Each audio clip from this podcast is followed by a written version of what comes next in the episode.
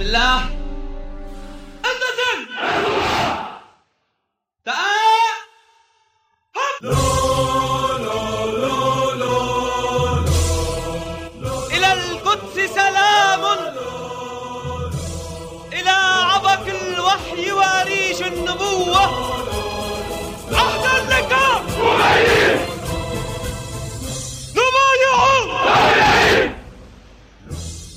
قسما بالمهدي بالخامنئي بالسيد عباس. إلا على العهد. السلام على أبناء أمتنا الإسلامية في جميع أرجاء العالم. والسلام على المجاهدين المقاومين الصامدين في لبنان وفلسطين. أيها الأحبة أيها الكرام يا أشرف الناس وأطهر الناس وأكرم الناس.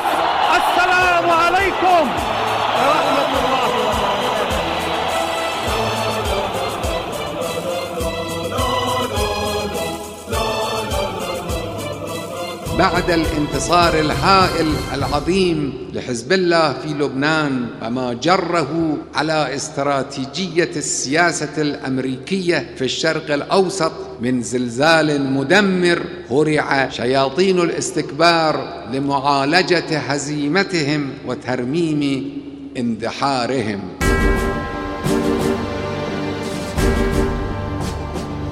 نحن اليوم نحتفل بنصر إلهي تاريخي استراتيجي كبير. وكيف يمكن لعقل بشري أن يتصور أن بضعة آلاف من أبنائكم المقاومين اللبنانيين وقفوا 23 يوما في أرض مكشوفة للسماء وأمام أقوى سلاح جو في منطقة الشرق الأوسط؟ كيف يمكن, كيف يمكن لهذه السلة من المجاهدين أن تهزم هذا الجيش إلا بنصر من الله وعون من الله وتأييد من الله سبحانه وتعالى. إن المهزومين كما يبذلون اليوم الجهود للحفاظ على بقاء الجسد المتداعي للنظام الصهيوني يبذلون جهودا مضاعفة لإنزال ضربة بحزب الله. والمقاومه الإسلامية في لبنان.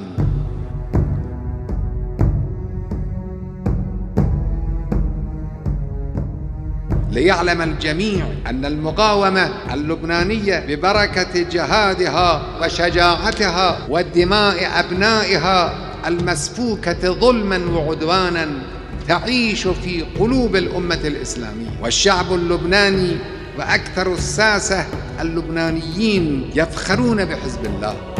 ومن المؤكد أن كل محاولة لمواجهة هذه الفئة المؤمنة المضحية سواء من الصهاينة أو من المأجورين الأدلاء للشيطان الأكبر سوف تواجه برد فعل العالم الإسلامي والعربي خاصة الشباب الغيارى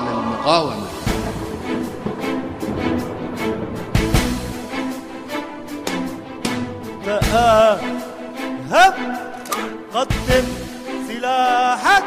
هذه التجربة تجربة المقاومة التي يجب أن تنقل إلى العالم. المقاومة التقية المتوكلة العاشقة العارفة هي المقاومة أيضا العالمة العاقلة المخططة المخططة المدربة المجهزة.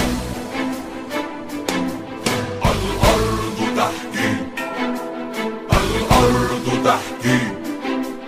الأرض تحكي. عمادها قدم سلاحك يا قمر. أهل نجومك واستقم يا